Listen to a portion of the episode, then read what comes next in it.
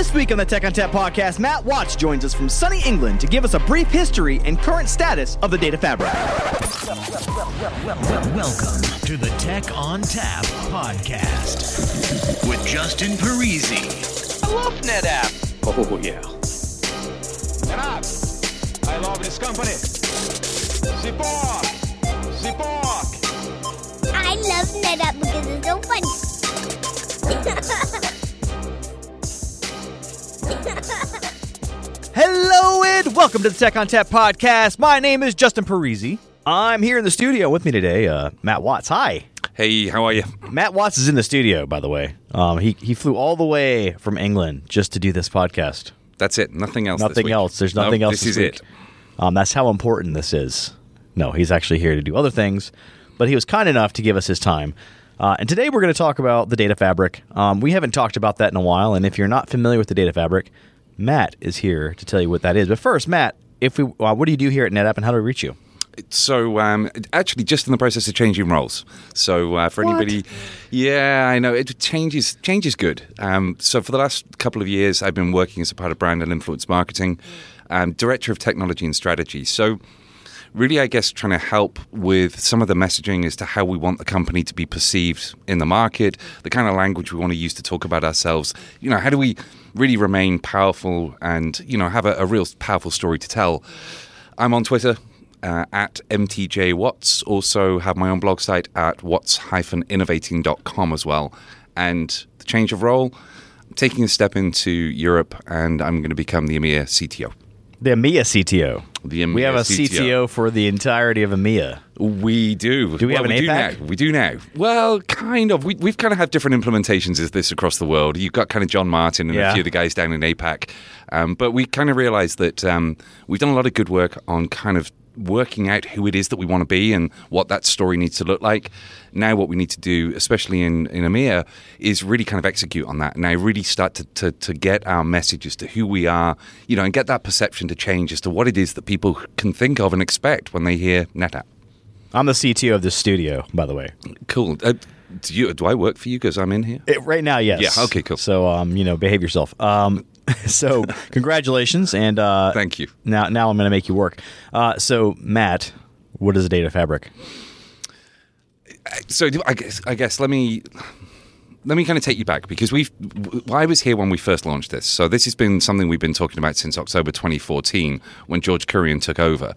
And I think what it started off with was a, a kind of strategy that we wanted the company to focus towards. It was something that would give everybody in the organization a sense of clarity as to what it is that we were trying to do, what it is that we wanted to help our customers achieve. So it kind of started off as that lighthouse. What it became very obvious very quickly was that it became about how do we help our customers build their data fabrics. It was such a powerful strategy for us because it kind of helped us move from what we were as a, you know, kind of a NAS and storage vendor to be what we wanted to be for the future as a hybrid cloud services company. And now we've started to really talk about it in terms of how do we help our customers bring their data fabrics to life. And effectively, what is it? It's about having data and applications in the right place at the right time with the right characteristics to accelerate innovation and to find new insights.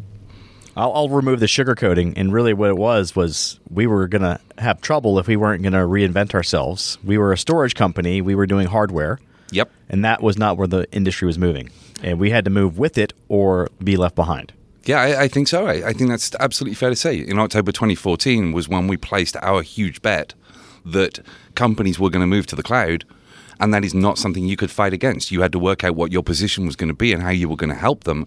Um, and I think we were early in doing that, and it's been kind of great to see how well that's come to life now over the last you know four or five years. Yeah, one of the benefits of doing that is the cloud providers that are very serious, like the AWSs and the Azures and the and the Google clouds. Um, they take us seriously because we saw that vision very early on, and we partnered with them very early on. So, so they we built up that trust. Yes. So that that was good. Um, and really, you know, I think the biggest thing was, you know, what what I've noticed over the course of time is people have stopped referring to NetApp as a storage company. And you know, it used to be that we wanted to be called a software company. We weren't really that either. Mm-hmm. But now they are referring to us as a data management company. Yeah, and, and that's kind of an interesting one as well. I'm kind of I have two kind of trains of thought on data management. I- I think it's one of those things that I think if we think about ourselves, then yes, we think what we do is data management. It's about kind of enabling companies to have data in the right place, you know, the protection, encryption, security, mobility. The one challenge that I do see is that when you use the words data management with a customer, I, I often see two different types of reactions. The first one is, no, you're not. Because a lot of people think that data management is the stuff you do above the data. It's how do I extract value from it? How do I find new insights because of it? And then the second thing I often hear is that, um, well, you and everyone else. Because lots of companies who've kind of come from our, let's say, more traditional background use data management as a way of kind of referring to themselves differently. So I think what we do is data management, but I actually think data services or hybrid cloud data services is an even more kind of exciting role or aspirational goal for us to achieve. Yeah, and a lot of other companies that were in our similar position would refer to themselves as data management, but they don't have the same cloud story that we've got, right? No, I, I think if I kind of look back through my history with NetApp, I think one of the things that we've always done is we've always kind of lent into things, things that people would say, well, you know, that'll kill you or that'll be the end of NetApp. You know, in the 14 years I've been here, we've either been about to be acquired or about to die. In every, in every one Still are, them. right? Yeah, still are in every one of those 14 years. And I kind of think we've seen it pay off differently. You know, when virtualization happened, well, virtualization was going to be the death of the hardware companies, the death of the storage vendors. And the reality was that it was one of the most significant periods of growth we saw as an organization. Because you work out what is the value that we could add to this thing that is going to happen. And for me, it played out the same way with the cloud. Azure Amazon, Google, this is happening. There is nothing you can do to stop that. So you then have to, once you've recognized that, you look at it and say, well, what's the value that we could bring to that? And is that something that could create the next opportunity for growth for us as an organization? I'm old enough to remember when clustered ONTAP was going to kill us. Oh man, ONTAP GX, ONTAP NG, clustered ONTAP. Yeah, I mean, it evolved. And I mean, and honestly, it was not an easy path, but what it did was it enabled us to do things like the data fabric. Yeah, I think you're right, and I think sometimes the the, the paths that you choose, the the easy paths, are not the one that are going to bring the most opportunity for success and for a future for you. And I actually think a lot of the times when we make a decision to do something, it's it's painful. It's it's hard work. It's not the, the the easy path that other people will choose, but quite often it turns out to be the right path. Um, and I'm I'm with you. I think looking back at what we announced in October 2014 as a vision, with let's be fair, very little technology sat behind it. That was a difficult path because that meant we had to build new partnerships with new hyperscalers that we'd had no relationships before. We had to build new software products, new technologies. That was a difficult path to choose, but it was the right path to choose. Yeah, it's interesting because I mean, I feel like that we've been the beneficiaries of a lot of happy accidents, right? So, like, I know, I know, Dave Hitz has referred to this before too, like the AFF. You know, WAFL just happened to work really well with native Flash. You know, I don't think they planned for that. They couldn't have planned for that 20 years ago. They had no idea, right? Yeah, I mean, kind of, our history is littered with opportunity or with situations where you can kind of look back and say, was that a stroke of genius or was that just incredibly good luck? Um, Well, I mean, like clustered ONTAP, the way I looked at it when they first came out, because I used to do the, the early escalation stuff, I looked at it as a good use case for service providers because of the multi tenancy. But that also lends itself very well into the cloud providers.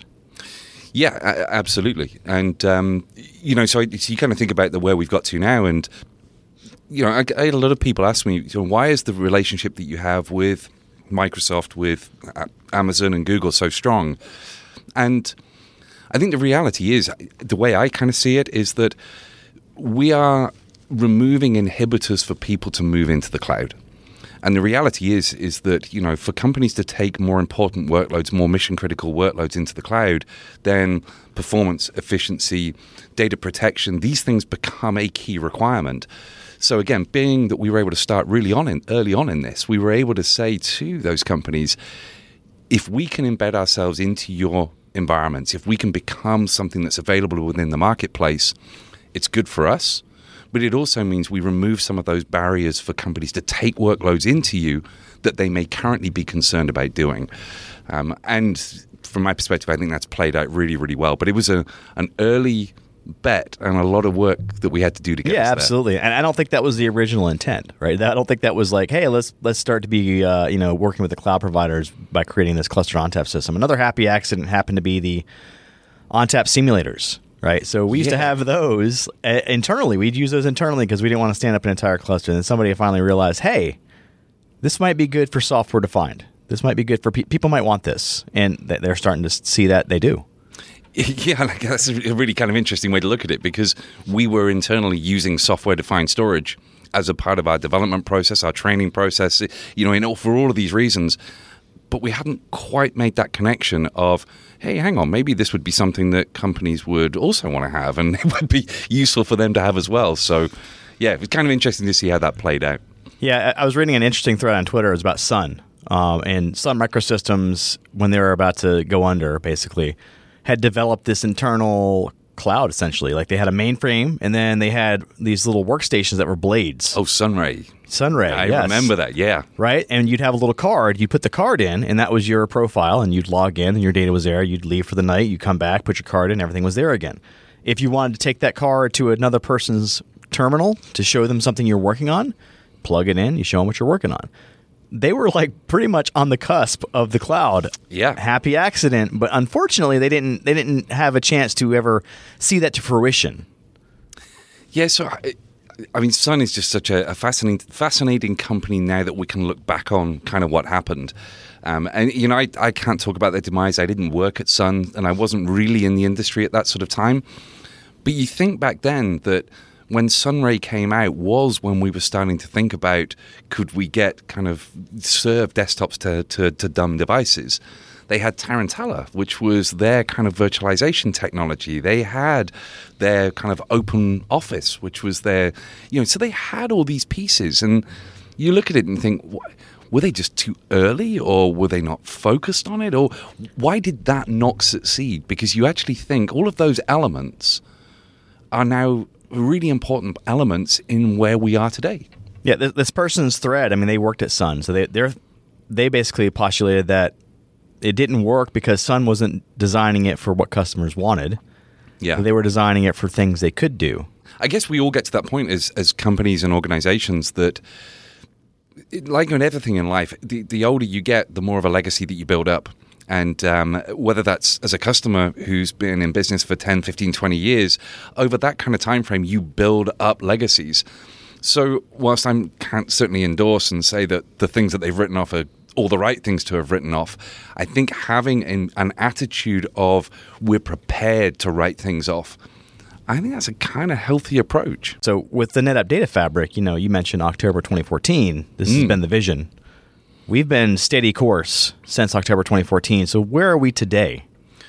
So I think the, I mean, the progress has been has been phenomenal. To be perfectly honest, I think um, you know it started off with Cloud Volumes ONTAP. So you know, effectively the virtual versions of our storage devices that we would roll out into the, the hyperscale providers, and then of course with Cloud Volume Service, it became about us putting our technology, our real technology, into to the, the hyperscale providers, such that as a consumer you just take kind of volumes as a service, for, for want of a better expression, and everything else gets managed for you. So once you kind of have that foundation to say that we've now got all of these different endpoints that can exist across, you know, the on-premises environment and the hyperscale providers, now you can start to integrate them and create relationships across them, replication between them, archiving, all these kind of capabilities start to come in. So I think that was the original focus was let's get that foundation in place and then kind of see what we can build from there. Um, and of course, where we are now is we're now starting to look at it and say, well, once we understand these things, then we can start to optimize them because we can use cloud insights and some of our insight capabilities to understand what data is being stored where, um, what is happening in those environments, and make recommendations. And then going forward, some of the certainly most interesting things for me is as we start to think about protect and secure, which are other sort of tenets of this environment, we're going to be building capabilities into Cloud Insights to allow us to start to understand who is accessing data where and to be able to alert people when we see behaviors or patterns that are not kind of the normal behavior and patterns in the environment. And then on top of that, what if we could also say now you've got this data fabric with all of these endpoints that are integrated together based on what it is you want to do, and we can tell you who's accessing data across these endpoints when that isn't normal behavior. What if somebody were to copy data from your on premises environment into one of the cloud providers? What if we could alert you to the fact that that happened and then also tell you that the content of that data is now likely to expose you to some sort of compliance risk?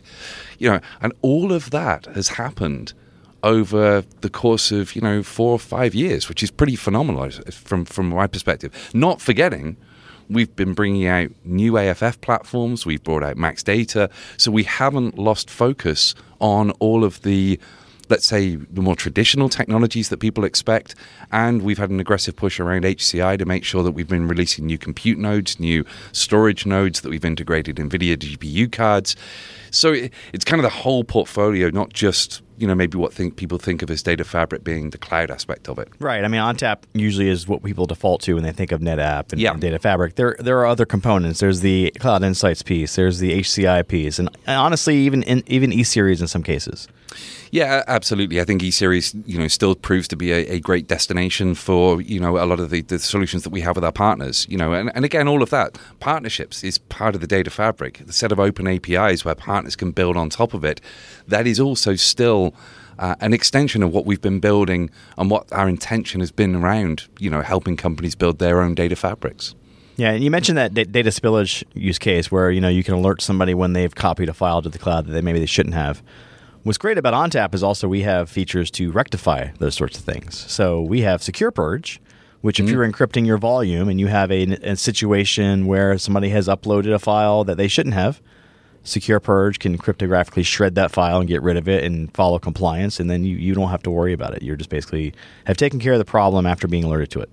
Well, and I think going back to something we said earlier on in this kind of session was we, you, you kind of mentioned data management, and, and I'm, I've always been a bit hesitant about talking about NetApp as a data management company. But all of the things that we've just talked about, being able to alert based on somebody's accessing data where maybe is it's not usual behavior, the data that they've been accessing or they've copied, could be sub- subject to compliance issues. The fact we can shred and we can do secure purge, that for me kind of really does sit there in the the, the, the revenue of, of data management. Yeah, absolutely. And I mean, I, I know of features that are coming that are going to further extend that data management piece in ONTAP. I can't disclose them now, but we are Future ve- podcast. We are very leaning very much into the data management Yeah. piece. Yeah, I, I agree, and uh, and I think that's what's that's where it gets really exciting for me is that just being able to say we can help you store your data across on premises or a number of hyperscale providers, which is what some vendors kind of claim as being innovative and, and fantastic. That for me is, I mean, there's kind of setting a low bar and then there's laying the bar on the ground and just kind of stepping over it, and and I kind of think that's where that is. And then you, we haven't even talked about it. You start thinking about NetApp Kubernetes service, and we just announced Google Anthos support. So you know we continue to to drive that kind of more application, that kind of multi-cloud application environments as a part of Data Fabric as well. Yeah, and, and honestly, I mean, you also think about how we are having people consume the cloud aspect, right? So we aren't causing you to install things on site. You basically access a cloud portal mm-hmm. and you provision your storage there, or maybe you set up your NetApp Kubernetes services there. Or with NDAS, you orchestrate your backups from the cloud, right? You, you can do everything from the cloud portal there. You don't have to worry about dealing with the on prem piece. Yeah, and I and I think that's really great because by taking that kind of approach, it's very easy to consistently make sure that people are getting the latest and greatest. You're not saying to people, "Oh, by the way, before you can do this, or before you can have this new capability as a part of your data fabric, you need to install this new piece of software." It's because we're managing this through a cloud portal where we're just adding the capabilities in.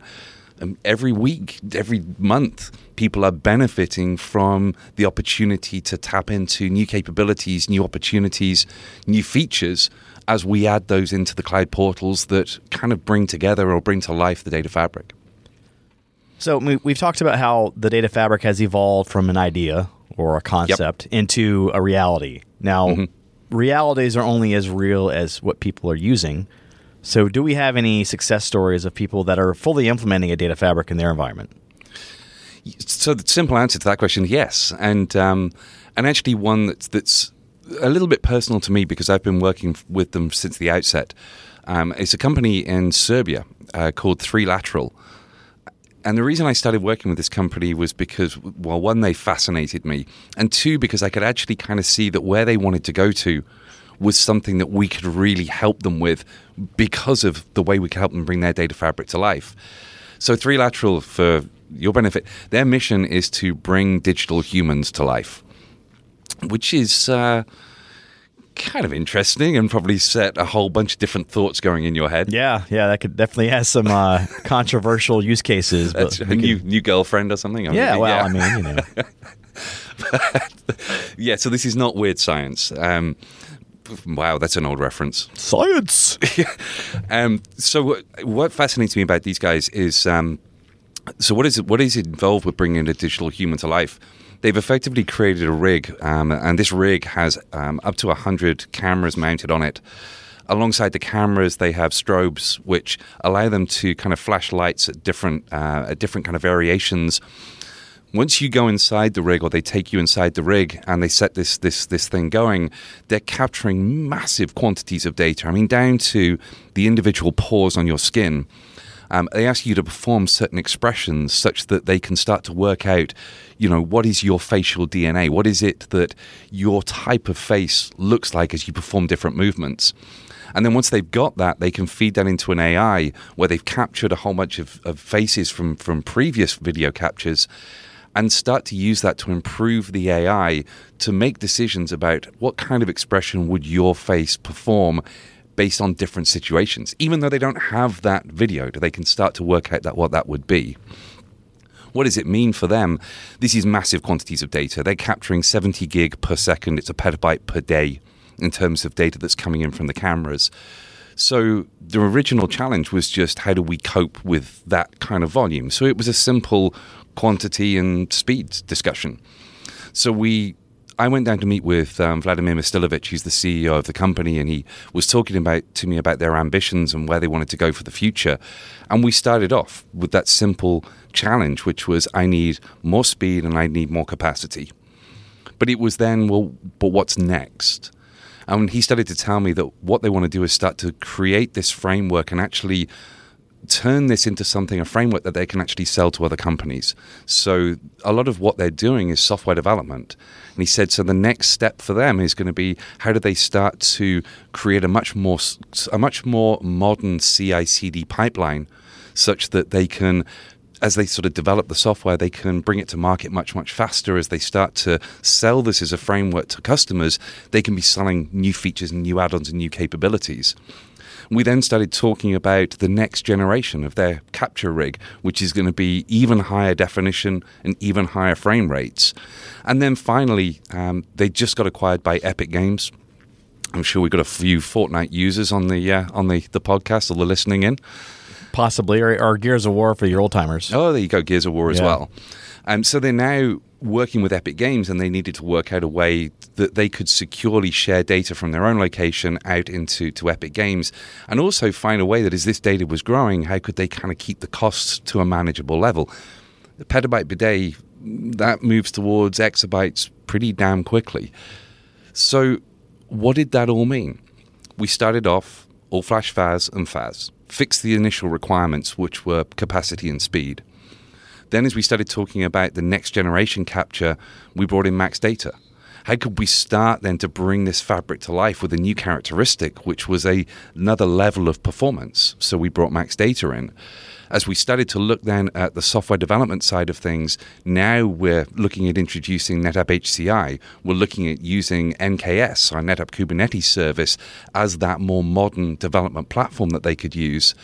If they want to work with Epic Games, we're now talking to them about Cloud Volume Service within AWS and also talking about using Fabric pools to archive off uh, the, the older data. So you can kind of see that was a company that came to us and said, We have a speed and a capacity problem. What their actual problem was, was that they needed a strategy that would span and solve the original problem, this initial issue that they had, but would then help them solve a whole bunch of challenges going into the future. And that's what we're working on with them. We're now bringing their data fabric to life and augmenting it with these new capabilities as they get to the point where it makes sense when they need to be able to solve them. I don't know about you, but uh, if you've done this a few years, like what we've done, you start to hear customers tell you about what they're doing, and you hear these challenges, and you're like, and a light bulb just goes off immediately, like, oh yeah, this and this and this and this this can fix that, right? Yeah. Uh, and that's kind of like where I am today. Is like I hear that, and I'm I'm already thinking of other things that could possibly you know solve that problem, you know, but whatever. But yeah, I mean that's that's kind of how it, it, it's allowed the internal NetApp people also to think because we're no longer thinking about our silos as much. Yep. We're thinking about everything as a holistic approach. Yeah, it's, it's exactly that. It's don't think about what the box can do. Think about what the company can do. Um, and uh, that again, I think, sets us apart from a lot of our competitors. You know, when when you are a, a, storage company, then of course you're always looking at what's the problem your storage product can fix. I think when you're becoming a company that's much much broader portfolio that is around hybrid cloud data services, now you're coming at it saying, what's the problem that we can solve? With all of the solutions and the the things that we have available within our portfolio that could bring a data fabric to life, it, you get really dramatically more creative. Yeah, and, and for me, I mean, I, I, work in the ONTAP group, so I mean, I have a natural bias towards ONTAP. But I'm at the point now where, like, if somebody says, "Well, I don't want ONTAP, I want to do, you know, something like HCI," I'm like, "Fine, right?" I mean, I don't care if it says the, the big blue ends on there. I don't care what you use as long as it's solving the problem. Yeah, yeah, exactly that, and the conversations are far more interesting. I think we become, and certainly what I'm seeing is when you have that kind of discussion, you are so much more relevant you know, when I, I, that was the CEO of the company that I was having a discussion with. You know, this is wasn't. If I had just been NetApp, the storage company, he wouldn't have given me the time of day. But that's not how he saw us. He saw us as being a company that could do an awful lot more and had the potential to solve these grander challenges that he was trying to solve. So suddenly, little old NetApp, the storage company from 2000s in the early part of the 2000s was now having a very strategic discussion with the CEO of an organization about their long term plans for technology. Yeah, I think what's happened here is that we've graduated a bit from vendor to partner, right? So now we are partners with our customers. We're no longer just selling them product. It's absolutely that. And um, and even um, with 3Lateral, and I know it's a, little bit of a plug for both of us, um, but if you go to netapp.com and you do a search for 3Lateral and Data Visionary, we've just launched the first of the, the kind of short videos, which talks a little bit about what 3Lateral are doing. There's a great interview with uh, with Vladimir on there, and yeah, I think that's absolutely the way I see it. This isn't NetApp supplying a bit of technology to them. Uh, he truly sees this as NetApp partnering with them to help them bring more of their technology to life. Yeah, and part of the partnership is not so much dropping off the gear and leaving. It's also being there after the gear is dropped off and helping walk them through things, help them understand the technology, help them implement it the right way, and then beyond that, right? Yeah, and I mean, I, I'll I'll kind of put this out there, and I, this isn't something you could do for everybody, but um, when they got the latest video units, the latest video cameras, machine video cameras, they were running a different version of Linux than we supported with Max Data um, which was kind of one of those things. It was what a shame because this is the perfect use case. Um, our team in Israel actually rewrote the Max Data drivers to support the version of Linux that 3Lateral were using because we knew it was important, we knew it would help them solve a problem, and we knew, of course, deep down that we would have other companies that would want to use Max Data in that environment. But that, for me, in terms of a partnership, I, have I kind of look back through all my years of working with NetApp and, and other companies. And I think how many companies would do that? Would actually say we're going to rewrite this code because it's the right thing to do and it helps solve this problem for this customer.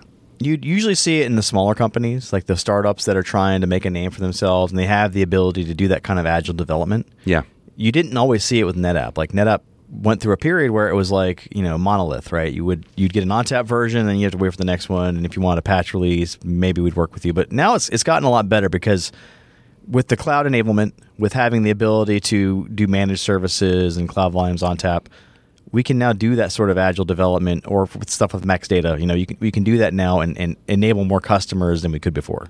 Yeah, I completely agree. I mean, in the the Google Anthos thing that we just announced, I mean, that was pretty rapid. You know, you go to cloud.netapp.com and features are going on there. New features, new capabilities are going on there pretty quick. You know, we're moving at the kind of the speed that companies need to move now, um, and that's that's a big shift for us. Yeah, same things with the pub, like getting Ansible recipes and, and yep. that sort of thing. I mean, getting all that stuff out there, and we have you know teams diligently working on that constantly and, and acting in real time. You know, they have a Slack channel where you can go and talk to actual developers and say, "Hey, I've got this problem. All right, cool. We got to change out. All right, cool. You're done." Right. So I mean, that's that's I think the way it, things are moving. Yeah, I, I think it is, and I think um, part of kind of changing as an organization wasn't just to come up with a strategy. It's what does that mean internally, and how do you culturally shift to this this kind of new. Uh, this new way of working that we had to embrace. You know, we can continue to sell traditional systems, traditional technology to a traditional buyer because that market isn't, it's not growing, but it's not really shrinking significantly. And there's a set of expectations there that that is not as dynamic as other environments. When you start moving into HCI and cloud data services and you know development and kind of that whole DevOps area, there's an expectation that it's not just that you'll deliver technology, but you'll continuously update that. You'll be continuously delivering updates. So for us as a company, it hasn't just been how do we get into that market, it's how do we culturally change ourselves such that when we're in there, we're behaving the way that they expect us to behave as a supplier. So a, a big part of you know the agile development and agile enablement is the sales cycle. Um, and we just announced something at Insight uh, that would help. I think that helps that uh, quite a bit. So NetApp Keystone, can you talk about what that is and, and how that helps people? Yeah, so I won't go into lots of detail on this because I think it's it's. I don't know if it's something that the audience for for this podcast will be you know wanting to know too many details about. But let me just kind of set it out for you. If we think about data fabric, the reason people are building them is because they want a much more dynamic type of environment. You may still have traditional on premises technology, but you'll be increasingly looking to have a, a, much more dynamic scalability around your HCI platform. And increasingly, as you start to look to Amazon or to Microsoft or to Google, then that changes the consumption model again. It's far more dynamic. I want to consume something as I need it and I want to scale it back or drop it completely when I no longer need it. As we think about some of the services that we're building on top of this, you know, around you know security, cloud insights is a, a really good example again, what people are saying is, I want to consume these things for the period I need them for, and then I want to scale up, or I want to scale back, or I want to drop it completely. What Keystone does is gives us a procurement model, a way or a consumption model, such that you can operate your entire environment, whether it's your on premises technology, traditional HCI, or whether it's your cloud based services, and you can scale those up, you can scale those down. You have that pricing, that kind of subscription model that wraps around your entire data fabric, let's call it, um, that that meets the expectations, that fits with this much more dynamic, much more agile way that people want to consume and burst and tap into different resources. You have to have a pricing model, a consumption model that matches up with that, and that's exactly what Keystone is about. So basically, it's like instead of having to decide, okay, I need an AFF and I need an HCI and I need an E series, it says I need this particular solution and I'm done. Yeah, absolutely. And then make decisions about who do you want to manage that and how much capacity do you need now and how much do you want to burst into, but without losing the, the guarantees you still you don't want to be able to, to, trade off and say, but you know, am I losing efficiency guarantees? Am I? It's about let's make sure we can provide all of those things while still providing the guarantees, whether it's efficiency, whether it's performance, whatever it might be that you were expecting and that you had when you were previously part of a much more kind of capital expenditure type model. So you've been uh, over here doing some EBCs and some customer visits. Um, what has been kind of the number one top of mind thing that people have been asking you or talking to you about? So, funny enough, Keystone. it's um, because I think we announced it at Insight, um, you know, just a few weeks ago. Uh, it's had a lot of media attention. It's had a lot of press attention, and so I think we've got an awful lot of people, whether it's partners, whether it's customers, you know, just generally, there's been a lot of noise, a lot of kind of uh, uh, a fanfare around it. So I'm getting an awful lot of questions about it. But I think, as much as that, I think it's people starting to recognize that this is not their granddad's NetApp anymore. Um, and when you actually stand up in front of people, I did an EBC yesterday and I've met with all of our graduates today, and you say to people, we are a hybrid cloud data services company. There's a sense of kind of excitement around, okay, so what does that mean? And, and how does that mean you can help us differently than what you were able to do before?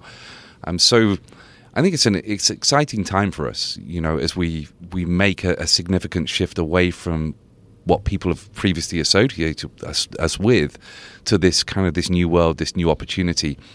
And I love being able to have conversations that are solving bigger problems than we could as a NAS SAN storage vendor. Yeah, absolutely. I mean, there's, we've gone a long way since those days. And what's interesting though is we, we are keeping with the NetApp tradition of naming things after beer.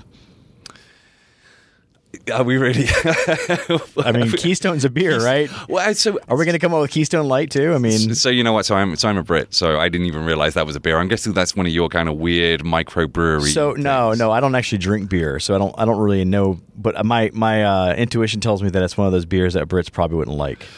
Yeah, see, I think we ought to start naming things after kind of British beers. You know, sort of Hobgoblin Fart or something, because we have some pretty incredible names for British beers. Yeah, yeah, Keystone's pretty much been around for a while. It, it's funny because like I, I've heard stories of, of people talking about in, in England getting imports, and they get an import and from America, and it's Budweiser, yeah. and it's like, really? yeah. Well, well, I think we get Bud Light as well now. Well, I mean, Yeah, yeah, you know, we've really- gotta watch your weight. Well, we're pushing the boundaries out now. You know, you got to be health conscious when you're drinking. You get Bud Lime. No, I, I'm, I'm not a Bud guy. I'm not either. I don't care Again, what you put. In. I don't it. drink, so I'm, I'm kind of not. I'm, I'm outside of my element there a little bit, but I have heard. I've heard stories. I've heard. I've heard people talk about it. So, Matt, anything else you want to add for us? Uh, I, I don't think so. I I, th- I think you know. Thanks for having me on the the, the, the show. It's it's always a, a delight to kind of come on here and have a chat with you about stuff. Um, and I think I just encourage people that are listening to this, and I'm sure you all are. But take a look at cloud.netapp.com. Take a a look at some of the capabilities that are on there. Have a, a, a look and have a play. You can register for free pre- previews on most of the stuff that we've got out there, and you know just just get involved and go to the pub as well. You know, uh, leading on from our bud discussion, I- I just think what's been really exciting for me is it's not just talking about it. It's not just understanding kind of the scope of what we do. I get on there and I play with stuff. I've got an Amazon account. I've got an Azure account. I've got all these different accounts. Um, and I think getting in there and playing and seeing the art of the possible is just the most wonderful thing. So that would that would be kind of my final thought is get in there, play with it, and think about how these technologies can solve whole new problems for, for customers in whole new different ways. Yeah, and on top of that, I mean, we just actually announced recently you can get access to the labs on demand now. So you can ah, actually, Oh, there you go. as if you're a customer and you have a customer account, you log in and you can get access to the stuff we've spun up for insights and that sort of thing, where you can play around in the sandbox that we've got ready for you to go. Uh, without, I guess, without even having to pay for it. Yeah, free of go. charge. Free I of mean, charge. Don't, don't stick your MP3s on there because we'll eat them. If they're any good. They'll be delicious. All right, Matt. Thanks so much for joining us today, flying all the way from England just for this podcast. Um, That's that's right. I'm just going to get straight back to the airport now, Justin. And uh, Yeah, I mean, time time is money, and as Absolutely. the CTO of this studio, I demand that you get back to work. okay, I'm out of here. All right, thanks. Cheers. All right, that music tells me it's time to go. If you'd like to get in touch with us, send us an email to podcast at netapp.com or send us a tweet at netapp. As always, if you'd like to subscribe, find us on iTunes, Spotify, Google Play, iHeartRadio, SoundCloud, Stitcher, or via TechOnTapPodcast.com. If you like the show today, leave us a review. On behalf of the entire Tech ONTAP podcast team, I'd like to thank Matt Watts for joining us today. As always, thanks for listening.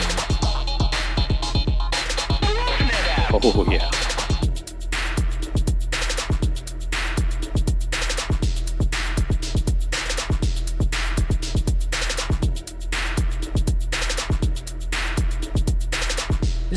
Me that's getting off on this? Oh, yeah.